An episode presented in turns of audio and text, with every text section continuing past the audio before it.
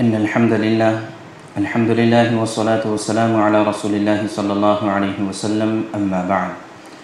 محترم سامعین و ناظرین، السلام علیکم ورحمۃ اللہ وبرکاتہ. آج کے درس میں ہم صورت الانعام کا خلاصہ آپ کے سامنے پیش کریں گے. صورت الانعام مکہ مکرمہ میں نازل ہونے والی صورتوں میں سے ہیں اور اس میں ایک سو پینسٹھ آیات اور بیس رکوع ہیں. اس صورت پاک کی خصوصیت یہ ہے کہ ابن عباس رضی اللہ عنہما فرماتے ہیں کہ سورہ انعام مکہ مکرمہ میں نازل ہوئی اور ایک ساتھ نازل ہوئی اور جس وقت یہ نازل ہوئی ستر ہزار فرشتے اس کے ساتھ نازل ہوئے تھے، تسبیح پڑھتے ہوئے اللہ تبارک تعالیٰ کی تعریف و تقدیس بیان کرتے ہوئے۔ مضمون کے اعتبار سے اس صورت کی خصوصیت یہ ہے کہ ابن عباس رضی اللہ عنہما ہی فرماتے ہیں کہ اگر تم یہ چاہتے ہو کہ زمانہ جاہلیت کے عربوں کے عادات اور اخلاق اور ان کے عقیدوں کو معلوم کرنا ہے، تو تم کو چاہیے کہ تم صورت الانعام کی تلاوت کرو۔ اس لیے کہ اس صورت کے اخیر میں تقریباً انہی تمام چیزوں کو بیان کیا گیا ہے۔ چنانچہ اگر ہم اس پوری صورت کا خلاصہ اگر کرنا چاہیں گے، تو اس میں دو باتیں ہمیں ملتی ہے ایک اللہ تبارک تعالیٰ کی قدرت کو بیان کیا گیا ہے اور یہ کہ اللہ تبارک تعالیٰ جو چاہتے ہیں وہ کرتے ہیں، انکار کرنے والے انکار کرتے رہیں۔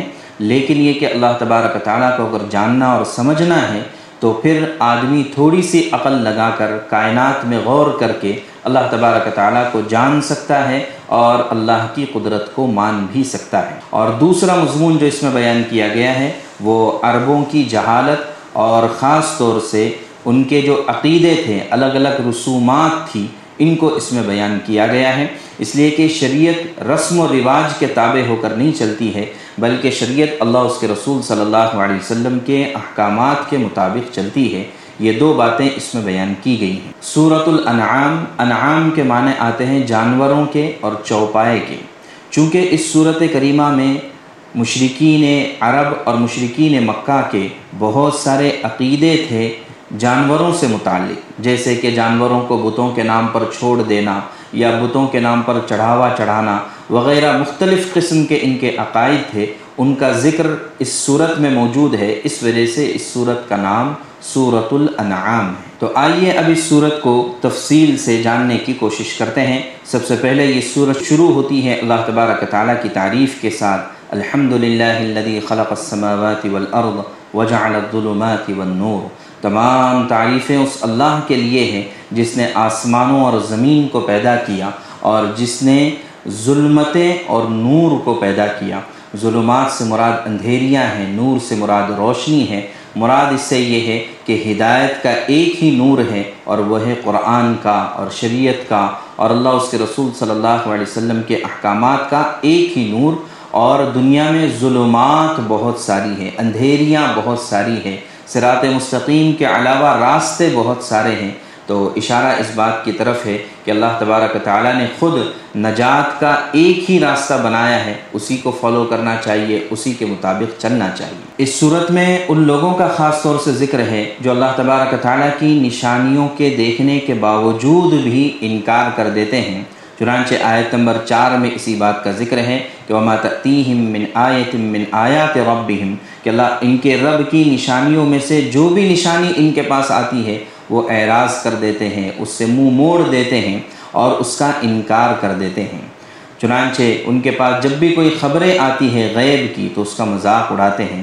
اللہ تبارک تعالیٰ ان کے بارے میں فرماتے ہیں کہ ان کا انجام بڑا خطرناک ہوگا، اس لیے کہ پچھلی قوموں کے ساتھ یہی ہوا۔ اللہ تعالیٰ فرماتے ہیں کیا ان لوگوں نے اپنے سے پہلی امتوں کو اور قوموں کو نہیں دیکھا کہ مکن نا ہم فی الارض، ہم نے زمین میں ان کو سلطنت عطا فرمائی تھی؟ معلم نمکن لکم، جو سلطنت آج تم کو بھی حاصل نہیں ہے۔ یعنی تم سے زیادہ یہ پاور والے اور تم سے زیادہ سٹیٹس والے لوگ تھے۔ لیکن ہوا یہ کہ وہ ارسن السماء علیہم مدرارا۔ اور یہ کہ ہم نے ان کے لیے آسمانوں سے بارشیں بھی برسائیں۔ وجعلنا الانہار تجری من تحتہم، اور ان کے نیچے سے پانیوں کے نظام چلائے یعنی ان کے پاس دنیا کی ساری فراوانیاں موجود تھی، لیکن ہوا یہ کہ فَأَهْلَقْنَاهُمْ بِذُنُوبِهِمْ ان کے گناہوں کی پاداش میں ہم نے ان کو ہلاک کر دیا وَأَنشَأْنَا مِن بَعْدِهِمْ قَرْنًا آخَرِينَ اور ان کے بعد پھر ایک نئی نسل ہم نے تیار کی۔ تو مراد یہ ہے کہ ہر وہ قوم، چاہے اس کو دنیا میں کتنا ہی طاقت اور پاور اور سٹیٹس اس کو حاصل ہو لیکن اگر وہ اللہ تعالیٰ کی نافرمانی کرتی ہے، اللہ تبارک تعالیٰ اس کو صفحہ ہستی سے مٹا دیتے ہیں۔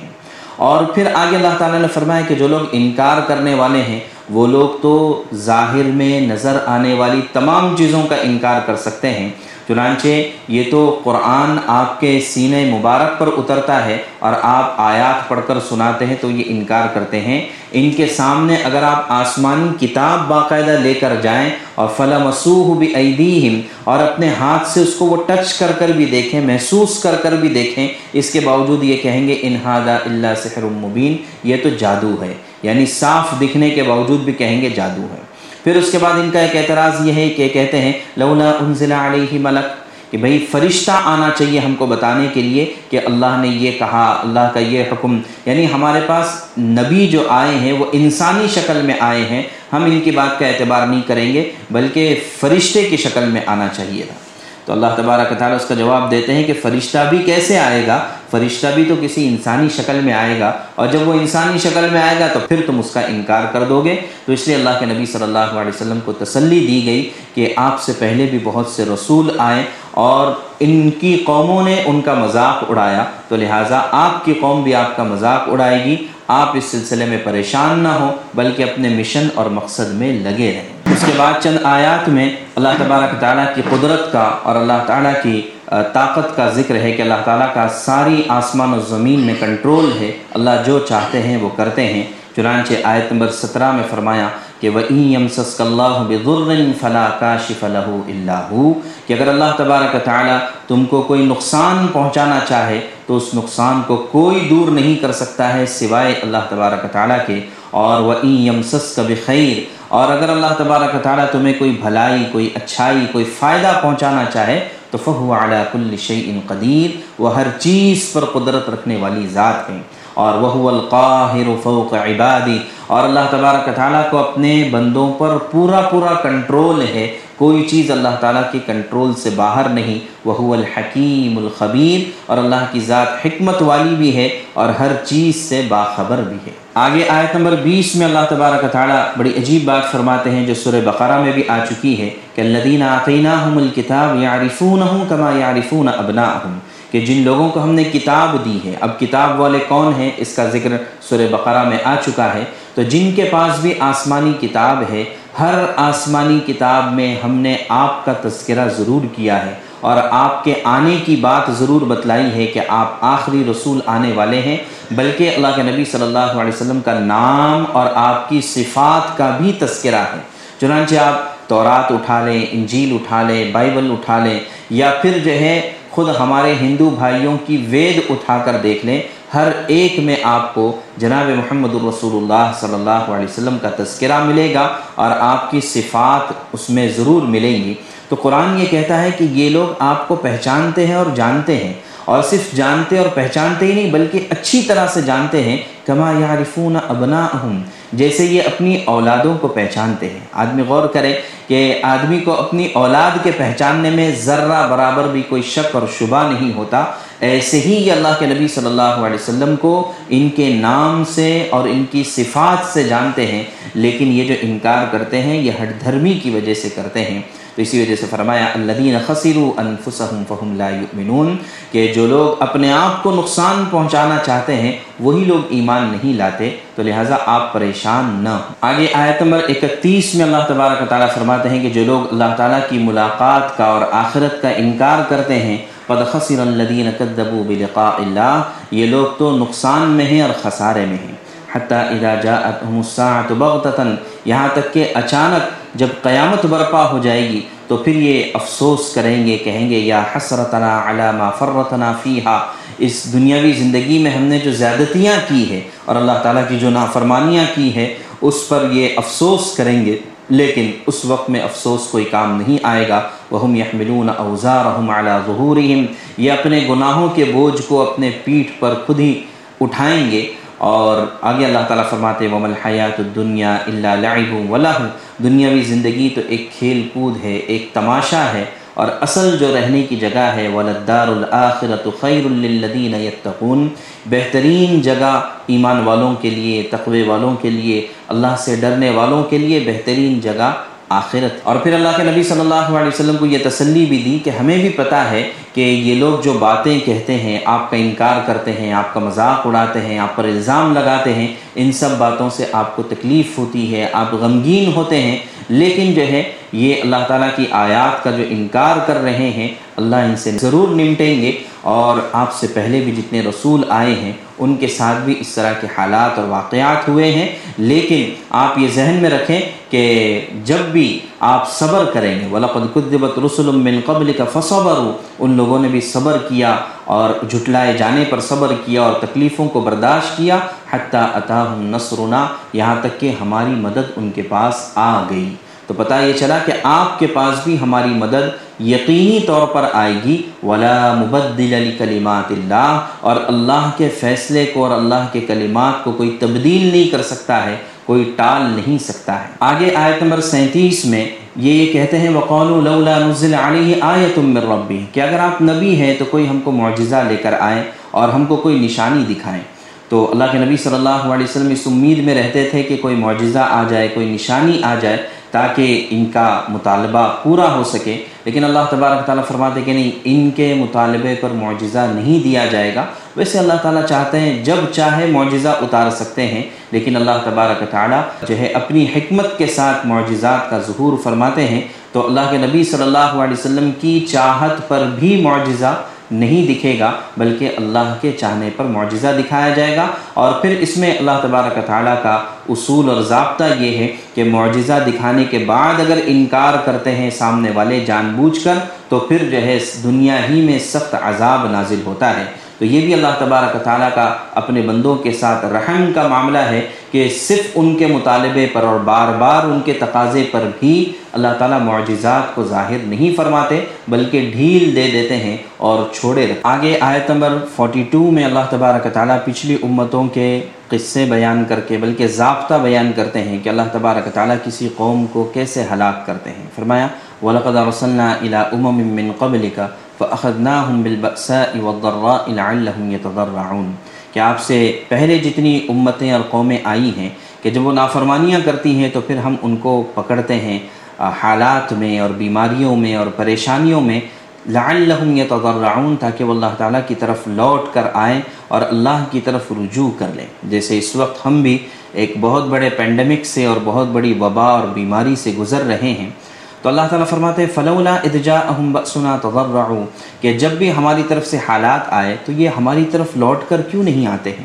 اگر یہ لوٹ کر آ جائیں گے تو ان کے حالات درست ہو سکتے ہیں، لیکن معاملہ ان کا یہ ہے کہ ولاکن قصد قلوبہم لیکن یہ کہ ان کے دل سخت ہو چکے ہیں۔ وَزَيَّنَ الحم الشیطان مَا و یاملون اور ان کے برے اعمال کو بھی شیطان نے مزین کر کے پیش کیا ہے۔ اور ان کے برے کاموں کی بھی ان کے پاس کوئی نہ کوئی دلیل اس نے بنا کر رکھی ہے۔ اس وجہ سے جس کام کو آدمی برا سمجھے ہی نہیں اور اچھا سمجھے تو اس سے توبہ کیوں کرے گا؟ اس سے پیچھے کیوں ہٹے گا؟ لیکن آگے اللہ تبارک تعالیٰ فرماتے ہیں کہ فلما نسوما دکھ روبی کہ یہ جو حالات آتے ہیں، یہ آدمی کی یاد دہانی کے لیے ہوتے ہیں۔ جب آدمی ان چیزوں کو بھی بھول جاتا ہے، تو اور فتح نا علیہم ابوا بک الشعی تو اللہ تعالیٰ فرماتے ہیں کہ پھر ہم دنیا کی نعمتوں کے دروازے ان کے اوپر کھول دیتے ہیں۔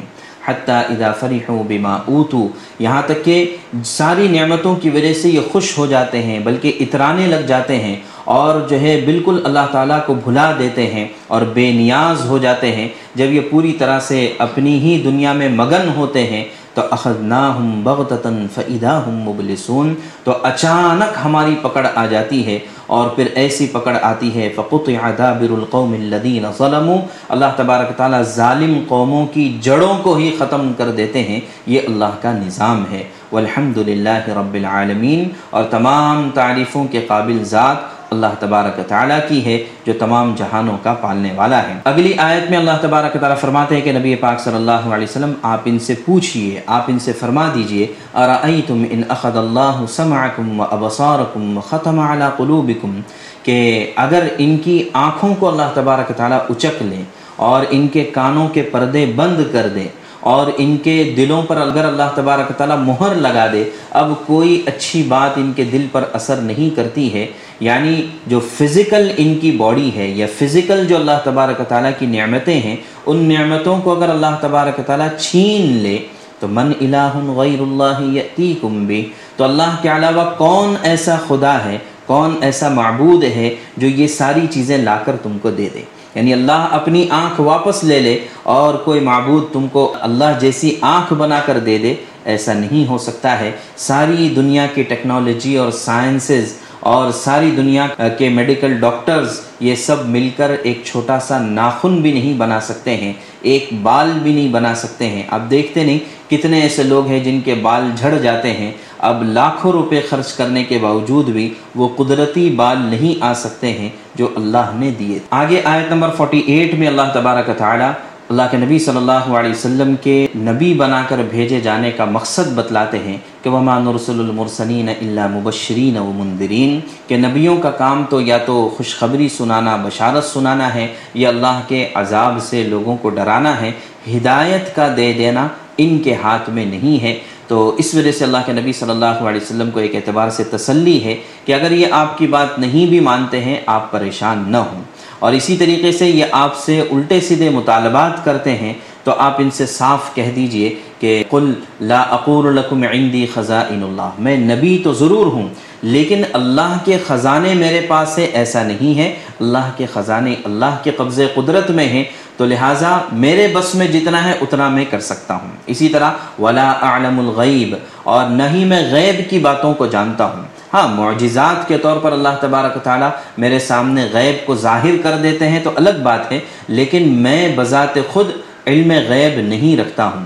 ولا اقور لکم انی ملک اور یہ بات بھی صاف کر دیتا ہوں کہ میرے پاس کوئی فرشتہ نہیں ہے۔ یعنی جبریل علیہ السلاۃ والسلام وہی لے کر ضرور آتے ہیں، لیکن باقاعدہ میں نے کسی فرشتے کو اپنے قبضے میں نہیں کر رکھا ہے۔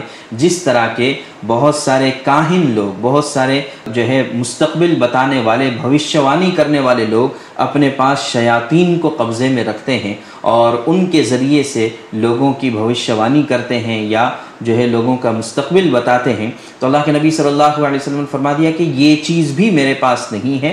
ہاں البتہ ان اتبع الا ما یوحا الیہ، کہ میرے پاس جو وحی آتی ہے، اس وحی پر میں بھی عمل کرتا ہوں اور تمہیں بھی وہ کر کر سناتا ہوں۔ افلا تتفکرون؟ کیا ان باتوں پر تم غور نہیں کر سکتے کہ میری سچائی کتنی واضح ہے؟ اور دیگر تمام چیزیں کتنی غلط آگے آیت نمبر 56 56 میں اللہ تبارک تعالیٰ فرماتے ہیں کہ نبی پاک صلی اللہ علیہ وسلم آپ یہ بات لوگوں کے سامنے واضح کر دیجیے۔ چونکہ آپ کے اخلاق کریمانہ اور آپ کی نرم مزاجی کی وجہ سے لوگ ایسا سمجھتے ہیں کہ ٹھیک ہے، یہ ایک اللہ کی طرف بلا رہے ہیں، لیکن کہیں نہ کہیں یہ ہمارے معبودان باطلا کو بھی سپورٹ کریں گے اور ممکن ہے کہ ہمارے معبودوں کی بھی عبادت کریں گے۔ تو اس لیے آپ واضح کر دیجیے قل انی تو ان اعبد الذین تدعون من دون اللہ اللہ کے علاوہ تم جن جن کی عبادت کرتے ہو، جن جن کی پوجا کرتے ہو، میں ان کی عبادت نہیں کر سکتا۔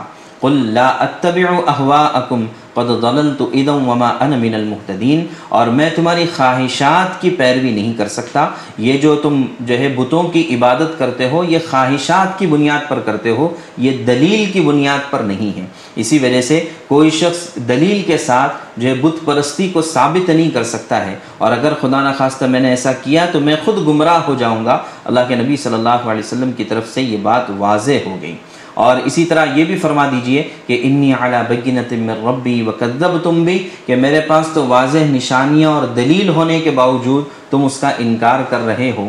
اب جو ہے تم یہ کہتے ہو کہ ہم نے تو انکار کر دیا، تم عذاب لا کے دکھاؤ۔ اللہ کے نبی صلی اللہ علیہ وسلم فرماتے ہیں کہ میرے پاس اس کی اتھارٹی نہیں ہے کہ تمہارے انکار کرنے پر میں عذاب نازل کر دوں، بلکہ ان الحکم اللہ للہ، کہ فیصلہ تو اللہ ہی کا ہوتا ہے۔ لہٰذا میرا کام تو صرف دعوت کا پہنچانا اور جو ہے بشارت سنانا یا پھر عذاب سے ڈرانا ہے۔ اور سارے غیب کے خزانے اور غیب کے خزانوں کی چابیاں یہ صرف اور صرف اللہ تبارک تعالیٰ کے پاس ہیں۔ لا يعلمها الا هو۔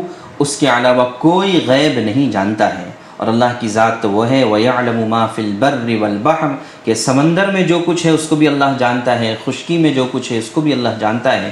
بلکہ اس سے بڑی بات، وَمَا تَسْخُطُ مِن وَرَقَةٍ إِلَّا يَعْلَمُهَا، کہ جو پتا بھی درخت سے گرتا ہے، اللہ اس کو جانتے ہیں۔ اور جو دانہ بھی زمین کی گہرائیوں میں یا زمین کے اندھیروں میں ہوتا ہے چاہے وہ خشک ہو یا تر ہو، یہ سب کے سب اللہ کے پاس کتاب مبین میں لکھا ہوا ہے، واضح کتاب میں لکھا ہوا ہے۔ یعنی ہر ایک کا اکاؤنٹ اللہ کے پاس موجود ہے کہ آج کتنے پتے گرے ہیں، کتنے دانے زمین میں آئے ہیں۔ اور کتنے درخت بنے ہیں، کتنے پودے نکلے ہیں، ان ساری چیزوں کا علم اللہ تبارک تعالیٰ کے پاس ہے۔ آگے آیت نمبر ترسٹھ میں، سکسٹی تھری میں اللہ تبارک تعالیٰ فرماتے ہیں کہ نبی پاک صلی اللہ علیہ وسلم، آپ ان سے پوچھئے میں من ظلمات البر والبحر جب تم اندھیروں میں اٹک جاتے ہو، پھنس جاتے ہو، تو اس وقت میں تمہیں کون نجات دیتا ہے اور تم کس کو پکارتے ہو؟ ان کی بات یہ تھی مشرقین مکہ کے کہ یہ تین سو ساٹھ کی تو عبادت کرتے تھے،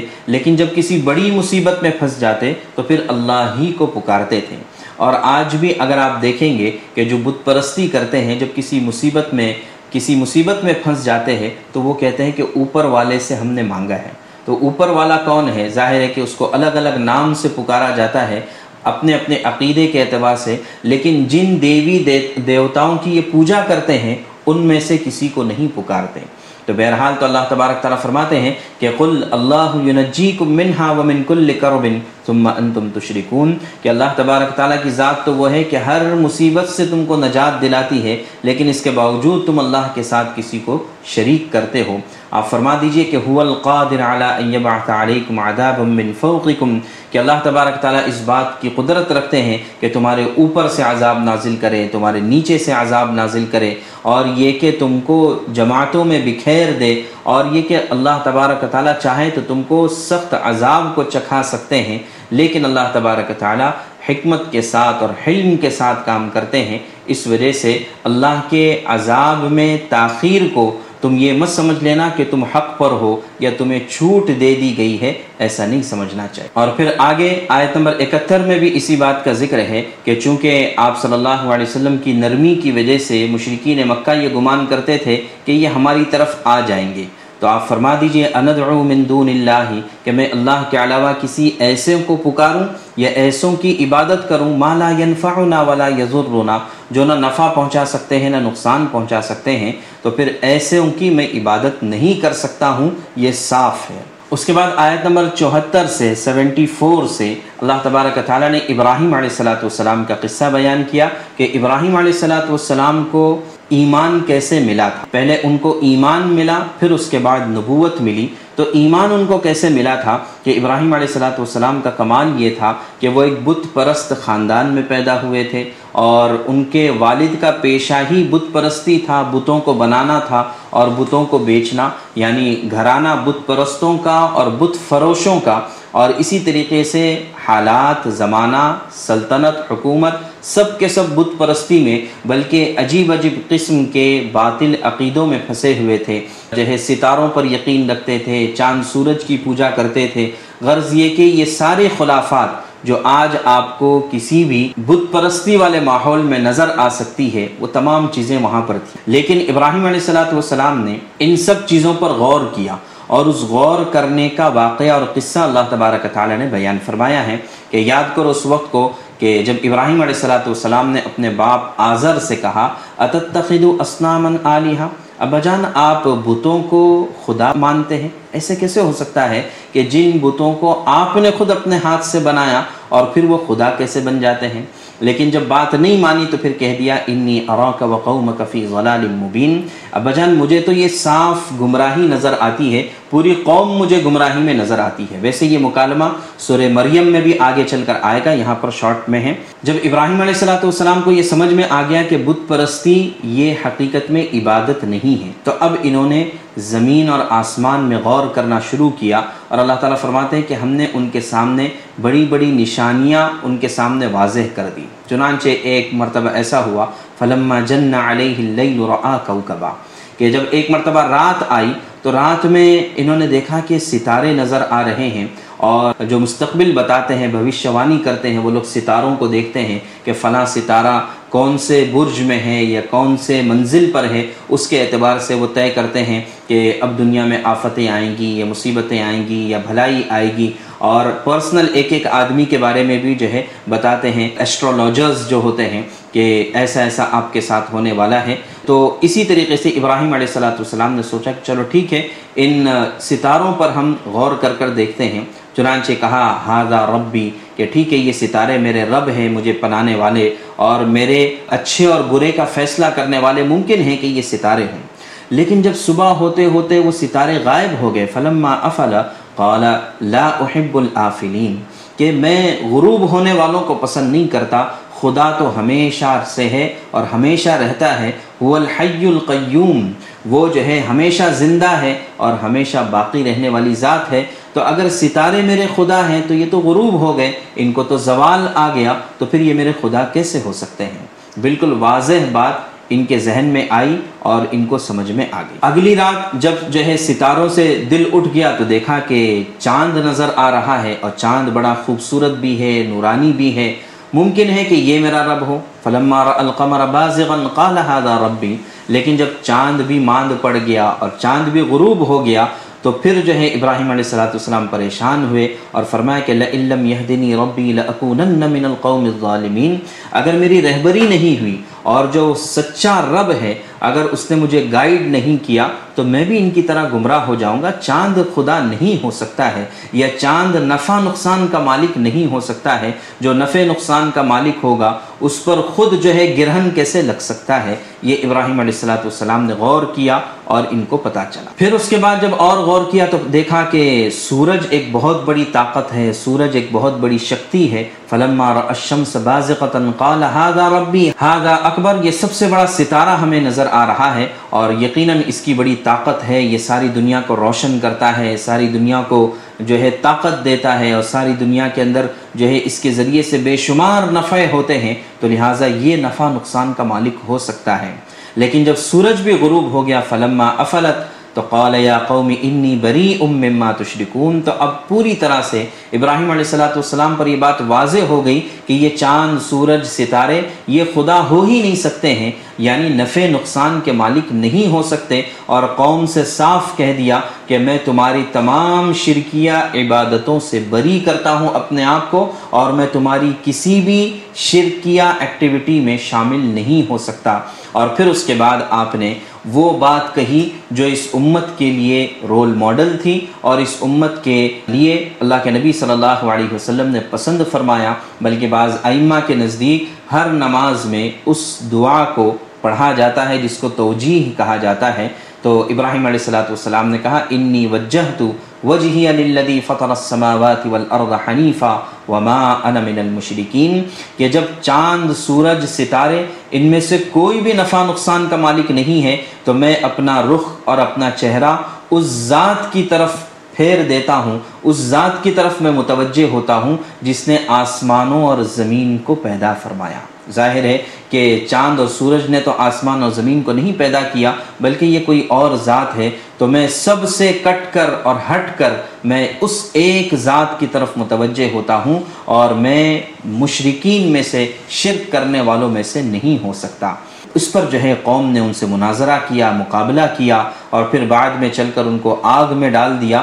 تو جب قوم حجت کرنے لگی، ابراہیم علیہ السلاۃ والسلام نے کہا، کیسے لوگ ہو؟ اتحاجونی فی اللہ وقد حدان کہ تم اللہ کے سلسلے میں مجھ سے حجت کرتے ہو جبکہ اللہ نے مجھے ہدایت دے دی ہے، مجھے رہبری مل چکی ہے، چنانچہ ایمان آپ کو مل گیا تھا۔ اور پھر اس کے بعد جا کر اللہ تبارک تعالیٰ نے آپ کو نبوت بھی عطا فرمائی۔ چنانچہ آگے اللہ تبارک تعالیٰ فرماتے الدین آمن ولم یلبسو ایمان بظلم کہ وہ لوگ جو ایمان لائے اور ان کے ایمان کے ساتھ کوئی ظلم شامل نہیں ہوا۔ ظلم سے مراد یہاں پر شرک ہے، گناہ مراد نہیں ہے۔ گناہ تو ہر ایک سے ہو جاتے ہیں۔ تو لہٰذا اپنے ایمان لانے کے بعد پھر انہوں نے کوئی شرک نہیں کیا۔ اللہ تعالیٰ فرماتے اولئک لہم الامن یہی امن والے، یہی اصل ایمان والے ہیں۔ وہم محتدون اور یہی ہدایت یافتہ ہے۔ تو لہٰذا آدمی کو ہمیشہ اس بات کی کوشش کرنی چاہیے کہ اس کا یقین اللہ کی ذات پر ہو اور اللہ کے علاوہ کسی کی طرف ہمارا دھیان، یقین اور نظر بھی نہ جانے پائے، ایسے اپنے آپ کو اللہ کے سلسلے میں مضبوط کرنے کی ضرورت ہے۔ تو اللہ تبارک تعالیٰ آگے فرماتے متل کا حجتنا آتینہ ابراہیم علی قومی کہ یہ وہ تمام نشانیاں تھیں وہ تمام دلیلیں تھیں جو ابراہیم علیہ السلاۃ والسلام نے اپنے قوم کے سامنے پیش کی۔ اور پھر اللہ تبارک تعالیٰ فرما دے کہ ہم نے نرفع درجات من نشا ہم ایمان اور ہدایت کے اعتبار سے جس کے چاہیں درجات کو بلند کرتے ہیں۔ اس لیے کہ اللہ تبارک تعالیٰ کی ذات حکمت والی بھی ہے اور علم والی بھی ہے۔ پھر ابراہیم علیہ السلاۃ والسلام کے اس عمل کی برکت سے انہوں نے کائنات میں غور و فکر کر کے اللہ کو پہچانا اور اللہ کی معرفت کو جانا۔ اور یہ بات ہر انسان کے ساتھ ہو سکتی ہے، اس لیے کہ اللہ تبارک تعالیٰ نے انسان کو عقل سلیم عطا فرمائی ہے۔ اگر وہ خالی و ذہن ہو کر اور اپنے تمام رسم و رواج سے اوپر ہٹ کر اگر وہ کائنات میں غور کرے گا، تو ساری کائنات اس بات کی گواہی دے گی کہ ان سب کو بنانے والی ذات ایک ہے اور وہ اس ایک نے جب ساری کائنات کو بنایا ہے، تب اس کے ساتھ کسی کو شریک نہیں ٹھہرایا جا سکتا۔ یہ بات ابراہیم علیہ السلاۃ والسلام کو جیسے سمجھ میں آئی، ایسے ہی ہر عقل مند انسان کو سمجھ میں آ سکتی ہے۔ چنانچہ آگے اللہ تعالیٰ فرماتے ہیں کہ یہی کام اور یہی نبوت کی ذمہ داری ہم نے پھر ابراہیم علیہ السلاۃ والسلام کی نسلوں میں چلائی۔ چنانچہ ہم نے ابراہیم علیہ السلام کو اسحاق اور یعقوب دیے، ہر ایک کو ہدایت دی اور پھر اس کے بعد ان کی ضروریت میں حضرت داود سلیمان، ایوب، یوسف، موسیٰ، ہارون زکریہ یحییٰ عیسیٰ، الیاس، اسماعیل، یسع، یونس لوت علیہ السلاۃ والسلام، یہ سب کے سب ابراہیم علیہ السلاۃ والسلام کی نسل میں آئے اور بنی اسرائیل میں آئے۔ اور تمام نبیوں کی دعوت کا خلاصہ یہی تھا، اسی وجہ سے فرمایا اولئک الذین حد اللہ فبی ہدا مقتدی۔ یہ وہ لوگ ہیں، یہ وہ جماعت ہے کہ جن کو اللہ تبارک تعالیٰ نے ہدایت عطا فرمائی، رہبری عطا فرمائی، تو انہی کے پیچھے چلنا چاہیے اور انہی کی اقتدا کرنی چاہیے۔ آگے آیت نمبر 91 میں اللہ تبارک تعالیٰ فرماتے ہیں کہ جو لوگ یہ کہتے ہیں کہ اللہ تبارک تعالیٰ نے کسی انسان پر کوئی وحی نازل نہیں کی۔ وما قدر اللہ حق قدری یہ لوگ اللہ تبارک تعالیٰ کی ناقدری کرتے ہیں، یہ بات کہہ کر آپ فرما دیجیے، قل من انزل الكتاب الذي جاء به موسیٰ۔ آپ یہ پوچھ لیجیے کہ موسیٰ علیہ السلاۃ والسلام پر کتاب کہاں سے آئی تھی؟ اس لیے کہ موسیٰ علیہ السلام کی کتاب کو تو مانتے ہیں، یہ لوگ اپنے آپ کو یہودی کہتے ہیں یا نصرانی کہتے ہیں، یا مشرقین مکہ بھی اس بات کو مانتے تھے کہ موسیٰ علیہ السلام پر کتاب آئی تھی۔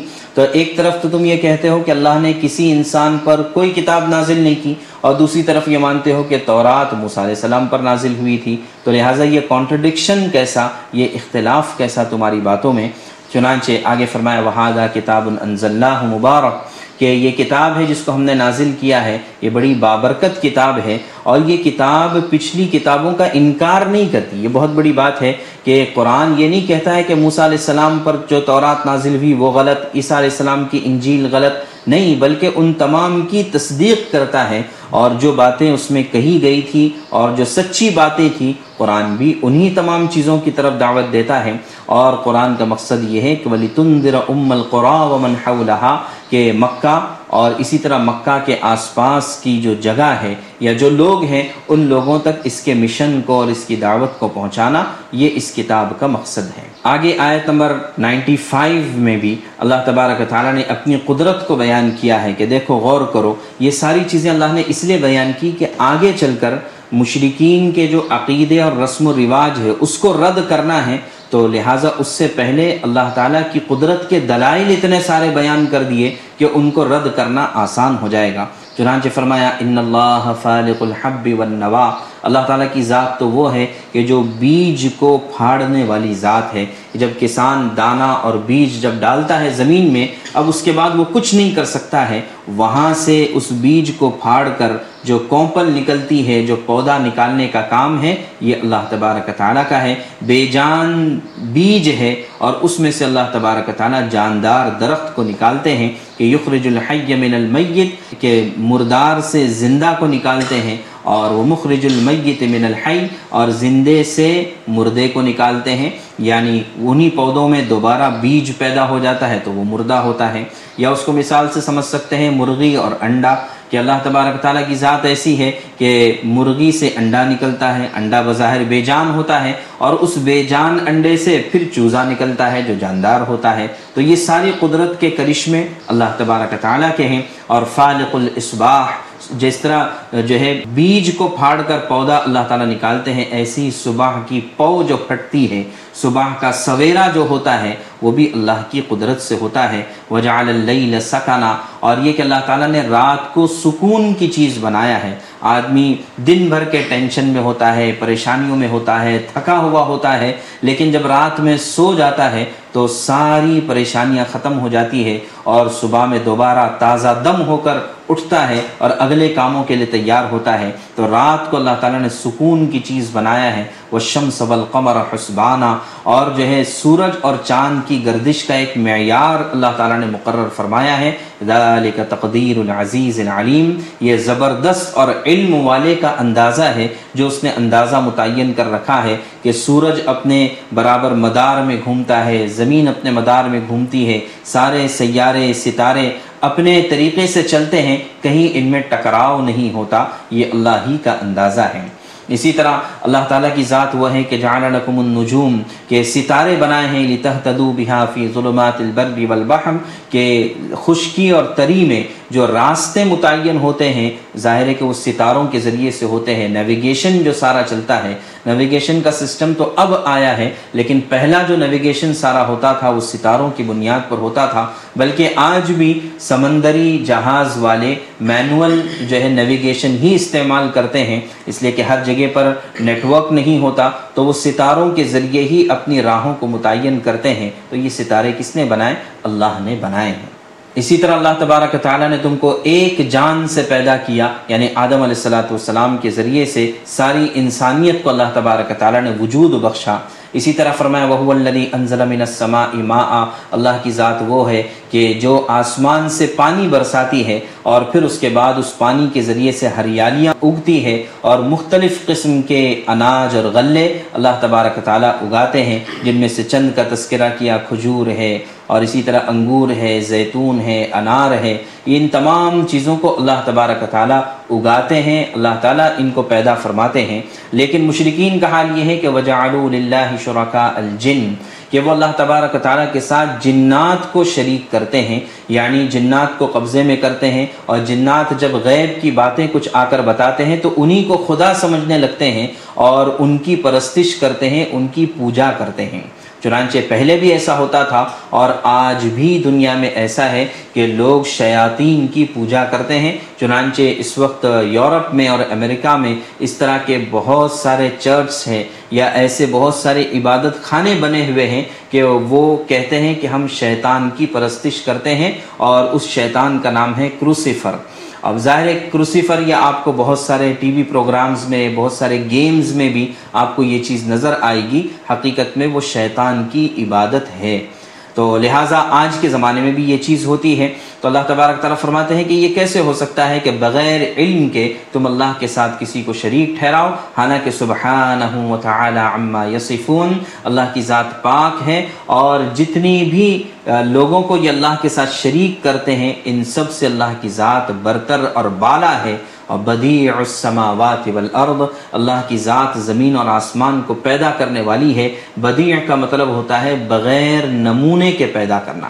آدمی ایک چھوٹا سا گھر بناتا ہے تو اس کی ڈیزائننگ کرتا ہے اور اس کا جو ہے پورا نمونہ بناتا ہے، پلان بناتا ہے، پھر اس کے بعد گھر کھڑا کرتا ہے۔ اللہ نے سات و زمین اور آسمان کو بغیر کسی ڈیزائن اور پلان کے اللہ نے کھڑا کر دیا۔ تو انا یقون لہو ولد، تو پھر وہ اولاد کا کیوں محتاج ہوگا اور وہ بیوی کا کیوں محتاج ہوگا؟ اللہ کی ذات ان تمام چیزوں سے بری ہے۔ وہ خلق کل شعی اور اللہ نے ہر چیز کو پیدا کیا ہے اور ہر چیز کا وہ علم رکھتا ہے۔ تو ذالکم اللہ ربکم تو ایسی صفات والا اللہ تمہارا رب ہے۔ لا الہ الا ہو، اس کے علاوہ کوئی عبادت کے قابل نہیں۔ خالق کل شعی ہر چیز کو پیدا کرنے والا وہی ہے۔ فعبدوہ چنانچہ اسی کی عبادت کرو اور وہ ہر چیز کا کارساز ہے، کام بنانے والا ہے۔ آگے جب اتنی ساری صفات ہے تو ایک بات دل میں آ سکتی ہے کہ پھر اتنی ساری صفات والا خدا ہمیں نظر کیوں نہیں آتا؟ تو فرمایا، لا تدرکہ الابصار، وہو یدرک الابصار، وہو اللطیف الخبیر۔ کہ اللہ کی ذات ایسی ہے کہ ہماری آنکھیں اس کا ادراک نہیں کر سکتی۔ ہماری آنکھیں اللہ تبارک تعالیٰ کے ذات اقدس اور ذات والی صفات کا تحمل نہیں کر سکتی، دیکھ نہیں سکتی ہے۔ اور اللہ کی ذات ایسی ہے کہ ہر باریک سے باریک چیز پر اللہ کی نظر ہے۔ یہ اللہ کی قدرت کا کرشمہ ہے۔ اللہ تعالیٰ کی اتنی ساری صفات اور قدرت کو بیان کرنے کے بعد آیت نمبر 108 میں اللہ تبارک تعالیٰ بہت ہی عجیب بات ارشاد فرماتے ہیں۔ کہ بعض مرتبہ ایسا ہوتا ہے کہ جب آدمی کو حق بات پتہ چل جاتی ہے، سچائی پتہ چل جاتی ہے، تو پھر اس سچائی کے چھپانے کو آدمی برداشت نہیں کر پاتا ہے۔ اور پھر جو اپنے مخالفین ہوتے ہیں، ان کو برا بھلا کہنا شروع کرتا ہے کہ سچی بات اور صحیح بات کو تم نہیں اپنا رہے ہو اور غلط بات پر اڑے ہوئے ہو، تو پھر آدمی ان کو برا بھلا کہتا ہے۔ تو اللہ تبارک تعالیٰ فرماتے ہیں کہ لیکن تم ایسا نہ کرنا۔ یعنی جو اللہ کے علاوہ جن کی عبادت کی جاتی ہے، جن بتوں کی عبادت کی جاتی ہے تم ان کو برا بھلا نہ کہو۔ ولا تصب الدین من دون اللہ چنانچہ جتنی بھی دیوی، دیوتائیں وغیرہ ہیں یا جن کی بھی پرستش اور عبادت کی جاتی ہے، ان کو برا بھلا نہ کہنا یہ ایمان والوں کو حکم ہے۔ نہ ان کو برا بھلا کہا جائے گا، نہ ہی ان کا مذاق اڑایا جائے گا اور نہ ہی ان کے ساتھ کوئی ایسا عمل یا حرکت کی جائے گی جو ان کے ماننے والوں کو بری لگے۔ یا اس عمل کی وجہ سے وہ اپنی ذلت محسوس کرے، ایسا کوئی کام ایمان والوں کو نہیں کرنا چاہیے۔ اس کی وجہ کیا ہے؟ اس کی وجہ تو ایک خود قرآن نے بیان کی فیصب اللہ ادوم بغیر علم۔ تم اگر ان کے بتوں کو برا بھلا کہو گے، تو وہ بھی جوش میں آ کر پھر اللہ کو برا بھلا کہیں گے۔ تو ظاہر ہے کہ تم نے تو برے لوگوں کو، یا یہ کہ تم نے غلط لوگوں کو برا بھلا کہا، لیکن وہ تمہارے صحیح معبود کو، حق، معبود برحق کو وہ برا بھلا کہیں گے، تو اس لیے ایسا نہیں کرنا چاہیے۔ ایک بات تو یہ دوسری بات علماء نے یہ لکھی ہے کہ جتنی بھی دیوی دیوتائیں وغیرہ ہیں یا جتنے بھی اوتار اور رشی اور منی ہیں، جن کی عام طور سے عبادت اور پرستش کی جاتی ہے، اگر حقیقت پسندانہ نظروں سے دیکھیں گے اور واقعی اگر صحیح تاریخ ہمیں ملتی ہے اور اس تاریخ کو اٹھا کر دیکھیں گے، تو ایسا لگتا ہے کہ کہیں نہ کہیں یہ جتنے بھی لوگ ہیں ممکن ہے کہ یہ نیک لوگ رہے ہوں یا یہ بھی ممکن ہے کہ یہ نبی ہوں اپنے وقت کے اور اپنے زمانے کے۔ اس لیے کہ قرآن تو کہتا ہے بلیک قوم ہاد ہم نے ہر قوم میں رہبر بھیجا ہے، نبی بھیجے ہیں۔ چنانچہ شمالی ہندوستان میں، نارتھ انڈیا میں ایسے بہت سے مقامات ہیں جن کے بارے میں شواہد موجود ہے کہ یہاں پر انبیاء اکرام علیہ السلاۃ والسلام کی قبریں ہیں یا ان کے آثار موجود ہیں۔ بلکہ بعض علماء کی تو یہ بھی رائے ہے کہ گنگا کا پانی جس کو اتنا زیادہ پوتر سمجھا جاتا ہے اور یہ جو گنگا کے ساتھ جو آستھا ہے کہ یہ بھی کہیں نہ کہیں یہ نبیوں کے باقیات میں سے یا نبیوں کے آثار میں سے ہے اس وجہ سے۔ تو بہرحال بات یہ ہے کہ جتنوں کی بھی عبادت کی جاتی ہے، یہ کہیں نہ کہیں ممکن ہے نیک لوگ رہے ہوں، نبی رہے ہوں۔ بعد میں چل کر لوگوں نے عقیدت میں آ کر اور شیطان نے ان کو گمراہ کرنے کی وجہ سے پھر ان کی پرستش اور پھر ان کی عبادت کرنی شروع کر دی ہو۔ جیسے ہوتا یہ ہے کہ نیک لوگ جو ہوتے ہیں، پہلے ان کی تصویریں بنائی جاتی ہیں، پھر ان کی تصویروں کو یادگار کے طور پر لٹکایا جاتا ہے، رکھا جاتا ہے۔ پھر آہستہ آہستہ آہستہ اس پر پھول چڑھتے ہیں، پھر آہستہ آہستہ ان کے سامنے جھکنا شروع ہو جاتے ہیں اور پھر ان کی عبادت شروع ہو جاتی ہے ایسی بہت سی مثالیں ماضی قریب کی بھی ہمارے یہاں پر موجود ہے جیسے سائی بابا ہے کہ یہ قریب میں گزرے ہیں۔ ان کے بارے میں خود یہ کانٹروورشل ہے کہ یہ جو ہے مسلمان تھے، یہ ہندو تھے، یا جو بھی تھے اپنی جگہ پر۔ لیکن یہ کہ ان کی آج پوری دنیا میں پرستش کی جاتی ہے۔ حالانکہ یہ ایک انسان تھے، یہ ممکن ہے کہ نیک آدمی تھے۔ اور پھر اس کے بعد ان کی آج پرستی شروع ہو گئی۔ تو ایسے ہی جتنے بھی دیوی دیوتائیں ہیں، ان کے ساتھ بھی ایسا ہی ہوا ہوگا۔ تو لہٰذا ہم ان کو برا بلا کہیں گے۔ اس کا مطلب یہ ہے کہ ہم ان نیک لوگوں کو یا نبیوں کو برا بلا کہہ رہے ہیں۔ اس وجہ سے مسلمانوں کو ہدایات ہے کہ وہ بالکل بھی جتنے بھی چیزوں کی عبادت اور پرستش کی جاتی ہے، ان کو برا بھلا نہیں کہنا چاہیے۔ تو بہرحال یہ سارے دلائل کے بعد اللہ تبارک تعالیٰ فرماتے ہیں کہ اب بھی اگر یہ لوگ انکار کرتے ہیں، تو پھر جو ہے ان کا کوئی علاج نہیں ہے۔ اور ایسا ہوتا چلا آیا ہے وہ كَذَلِكَ جَعَلْنَا لِكُلِّ نَبِيٍّ عَدُوًا شَيَاطِينَ الْإِنسِ وَالْجِنِّ۔ کہ جتنے بھی نبی آئے ہیں، ان کے دشمن جنات میں سے بھی رہے ہیں، انسان میں سے بھی رہے ہیں۔ تو لہٰذا ایسا تو چلتا رہے گا۔ تو لہٰذا اللہ تبارک تعالیٰ جس کو چاہیں گے ان کو ہدایت ملے گی۔ و تمت کلمت و ربی کا صدقم و عدلہ اور آپ کے رب کا کلام مکمل ہو چکا ہے۔ سچائی کے اعتبار سے بھی، انصاف کے اعتبار سے بھی۔ لا مبدل علی کلماتی وہ السمیع العلیم۔ اور اللہ کے کلام کو کوئی بدل نہیں سکتا ہے۔ اور اللہ کی ذات سننے والی اور جاننے والی ہے۔ اب یہ کہ اللہ کے نبی صلی اللہ علیہ وسلم پر بہت تقاضے ہو رہے تھے کہ آپ ہماری بات مان لو، تھوڑا سا کمپرومائز کر لو، تھوڑی سی ہماری بات سن لو۔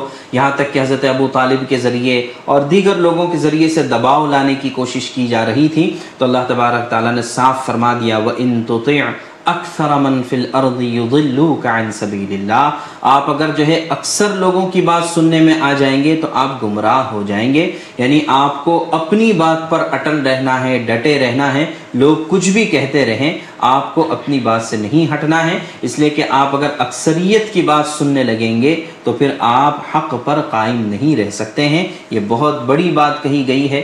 چنانچہ آدمی کو ہمیشہ اس بات پر غور کرتے رہنا چاہیے کہ جو اس کا مشن ہے، جو حق ہے، اس پر ڈیڈیکیشن کے ساتھ آدمی جمع رہے اور مضبوطی کے ساتھ اس پر جو ہے ٹھہرا رہے۔ اس لیے کہ اگر لوگوں کی باتوں میں آئے گا تو وہ صراط مستقیم سے ہٹ جائے گا۔ اب اس کے بعد آیت نمبر 118 سے اللہ تبارک تعالیٰ نے جو ہے مشرقین کے عقائد اور ان کے رسومات کو بیان کرنا شروع کیا ہے۔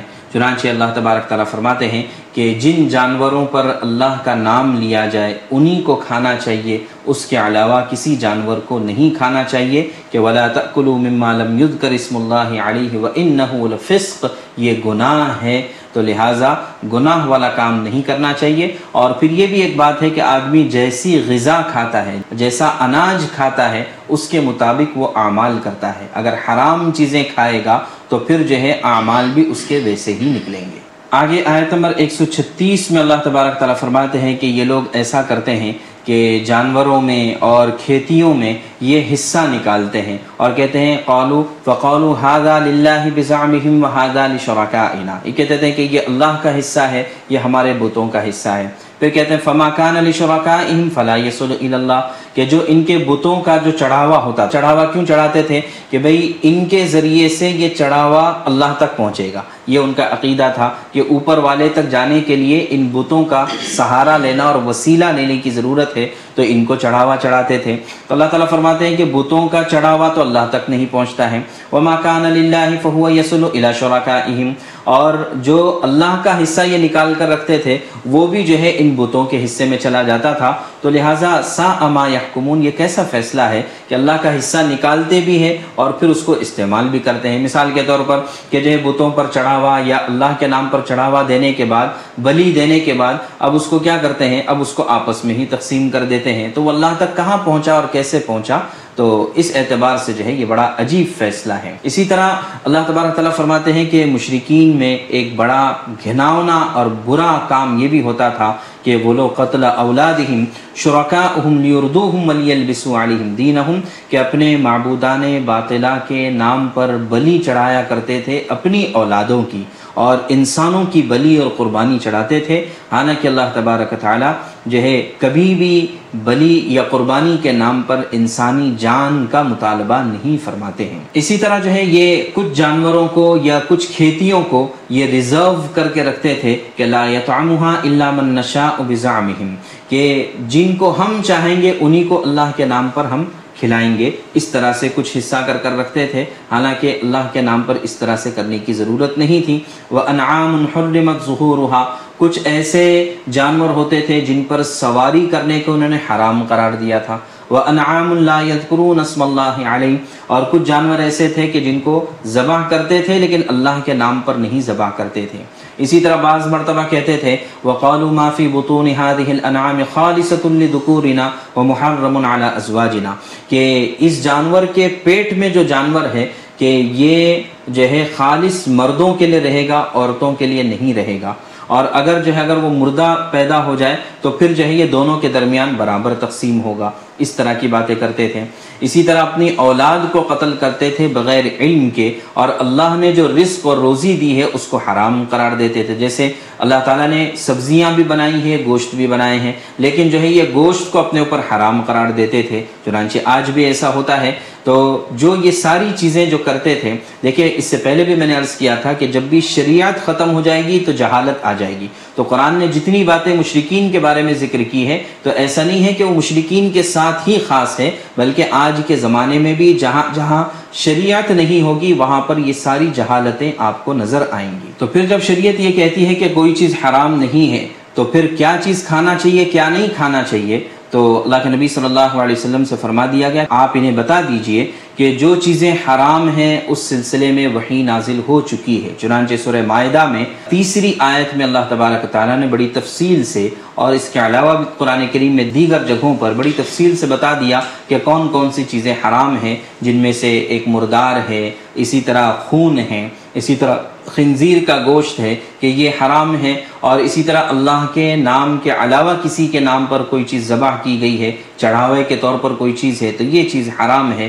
ہاں البتہ اس میں بھی ایک ضابطہ یہ بیان کیا کہ فمن غیر باغ ولا عادن اگر کوئی مجبور ہو جائے یعنی زندگی اور موت کی کشمکش میں پڑ جائے اور سوائے حرام چیز کے کوئی چیز اس کے پاس نہیں ہے تو اب اگر اس میں سے وہ جتنی ضرورت ہے جان بچانے کے لیے اتنا ہی کھاتا ہے، بغیر لذت کے اور بغیر جو ہے حد سے تجاوز کیے ہوئے اگر وہ کھا لیتا ہے، اپنی جان بچانے کے لیے تو شریعت نے اس کی اجازت اور گنجائش دی ہے۔ فَإِنَّ رَبَّكَ غَفُورُ الرحیم اس لیے کہ تمہارا رب مغفرت کرنے والا اور رحم کرنے والا ہے، معاف کرنے والا ہے، اس کی اجازت ہے۔ اس کے علاوہ اللہ تبارک تعالیٰ نے کسی قوم پر، کسی امت پر کوئی چیز حرام نہیں قرار دی۔ اب پھر سوال آتا ہے کہ یہود تو کہتے ہیں کہ ہمارے اوپر بہت ساری چیزیں حرام تھی، تو آگے اللہ تعالیٰ فرماتے ہیں کہ ہاں یہودیوں پر جو ہے کچھ چیزیں ناخن والے جانور حرام تھے، اسی طرح گائے حرام تھی، اسی طرح گائے اور بکری کی چربی اللہ تبارک تعالیٰ نے حرام قرار دی تھی، اسی طرح کچھ اور چیزیں حرام قرار دی تھی۔ تو اللہ تعالیٰ فرماتے ہیں دال کا جزیناہم ببغیہم۔ کہ ان کے گناہوں کی وجہ سے کچھ سزائیں ان کو دی گئی تھی یا کچھ چیزیں انہوں نے اپنے اوپر ہی حرام کر دی تھی، تو اس وجہ سے وہ حرام تھی۔ اللہ نے حرام نہیں قرار دیا تھا۔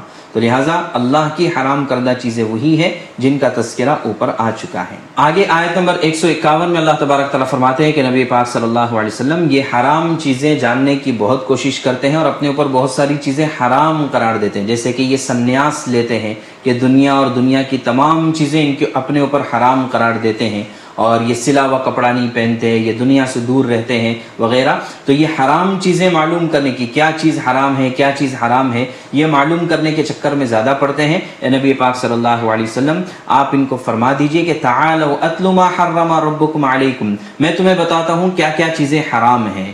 تو چنانچہ حرام چیزیں یہ ہے کہ اللہ تشرکو بھی شیعہ کہ اللہ کے ساتھ کسی کو شریک نہ ٹھہراؤ، کہ اللہ کے ساتھ کسی کو شریک ٹھہرانا حرام ہے۔ اور یہ کہ والدین کے ساتھ احسان کا معاملہ کرو اچھا سلوک کرو، والدین کی نافرمانی حرام ہے۔ اسی طرح ولا تقتلوا اولادکم من املاق کے فقر کے اور فاقے کے ڈر سے اپنی اولاد کو قتل نہ کرو۔ نحن نرزقکم و ایاہم ہم تم کو بھی روزی دیں گے، ان کو بھی روزی دیں گے۔ چنانچہ اس بات سے یہ پتہ چلتا ہے کہ جو فیملی پلاننگ جو کی جاتی ہے، یا پاپولیشن کنٹرول کی جو بات کی جاتی ہے قرآن اس کی مخالفت کرتا ہے کہ اس طریقے سے یعنی اگر زیادہ لوگ ہوں گے تو کیا کھائیں گے؟ زیادہ بچے ہوں گے تو کیسے کھائیں گے؟ کیسے جئیں گے؟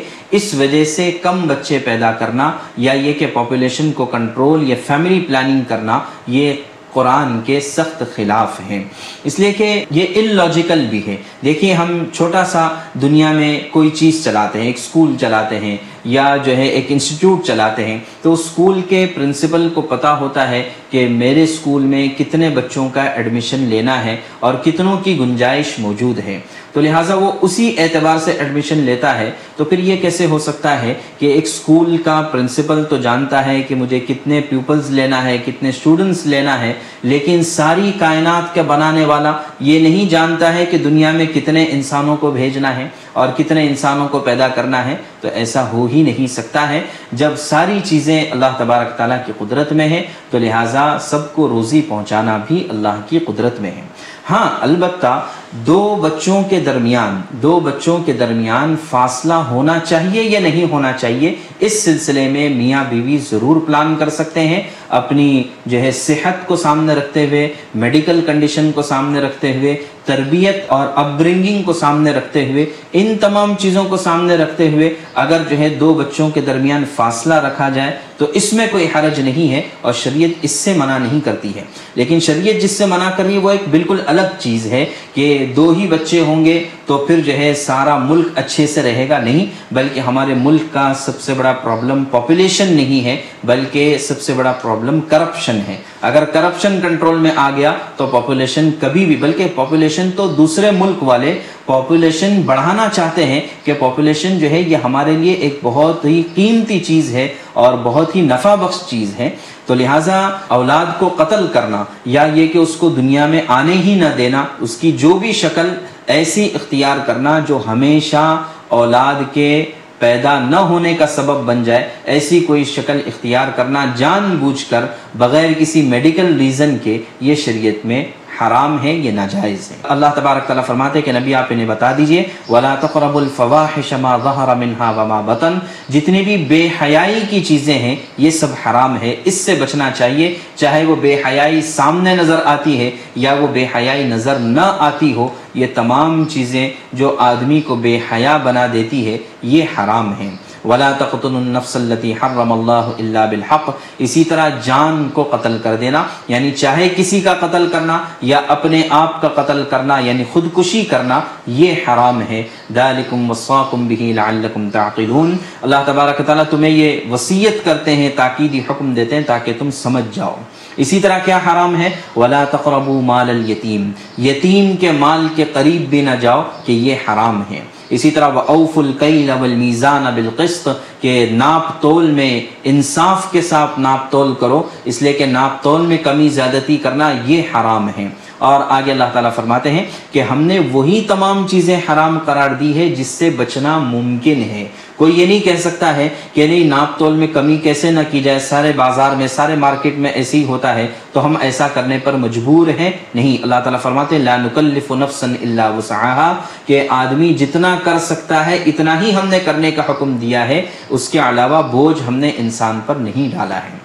اور اسی طرح فرمایا وہ بھی عہد اللہ اوفو کہ اللہ سے جو وعدہ کیا ہے، اس کو بھی پورا کرو۔ اللہ کے وعدے کی خلاف ورزی کرنا، یہ بھی حرام ہے۔ اور پھر آگے فرمایا وہ انہادا سراتی مستقیم فتبعوه یہ میرا سیدھا راستہ ہے، اس کی اتباع کرو۔ اور دیگر جو بہت سارے راستے تمہیں نظر آتے ہیں، ولا تتبعوا السبل فتفرق بكم عن سبیلی یہ راستے سے ہٹانے والے چھوٹے چھوٹے راستے ہیں۔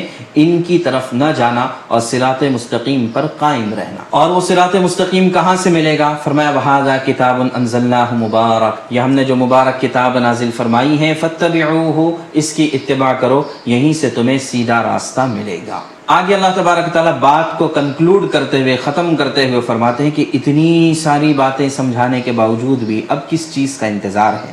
حل ينظرون الا ان تاتيهم الملائکہ کیا اس بات کے انتظار میں ہے کہ تمہارے پاس فرشتے آ جائیں گے؟ او یا ربک، یا خود اللہ آپ کے پاس آئیں گے، تب تم اللہ کو مانو گے یا اللہ کی بات کو مانو گے او یا بعض آیات ربک، یا یہ کہ اللہ کی بعض بڑی نشانیاں آ جائیں گی پھر تم اللہ کو مانو گے؟ چنانچہ قیامت سے پہلے بڑی نشانیاں آنے والی ہے جن میں سے ایک دجال کا ظاہر ہو جانا ہے۔ اسی طریقے سے سورج کا دوبارہ مغرب سے واپس نکل کر آنا ہے۔ روزانہ مشرق سے نکلتا ہے، مغرب میں، ایسٹ سے نکلتا ہے، ویسٹ میں غروب ہو جاتا ہے۔ لیکن قیامت کی بڑی نشانیوں میں سے ایک یہ ہے کہ ویسٹ سے سورج نکلے گا اور پھر اس کے بعد توبہ کا دروازہ بند ہو جائے گا۔ تو اگر ایسا ہی ہے تو قل انتظروا انا منتظرون۔ تو ٹھیک ہے، تم بھی انتظار کرو، ہم بھی انتظار کر رہے ہیں، دیکھتے ہیں کیا ہوگا۔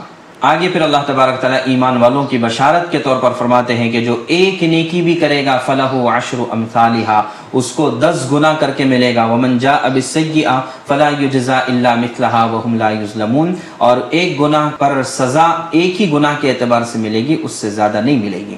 تو لہٰذا نبی پاک صلی اللہ علیہ وسلم، آپ فرما دیجیے، اننی حدانی ربی الى صراط مستقیم، کہ میرے رب نے مجھے سیدھا راستہ بتا دیا ہے دین قیمہ کہ بالکل درست راستہ، قائم راستہ ہے، ملت ابراہیم حنیفہ۔ کون سا راستہ؟ جو ابراہیم علیہ السلام والا راستہ ہے، کہ آدمی کائنات میں غور کر کر اللہ کو پہچان لے ہر عقل سلیم والا، ہر عقل مند آدمی یہ چیز کر سکتا ہے۔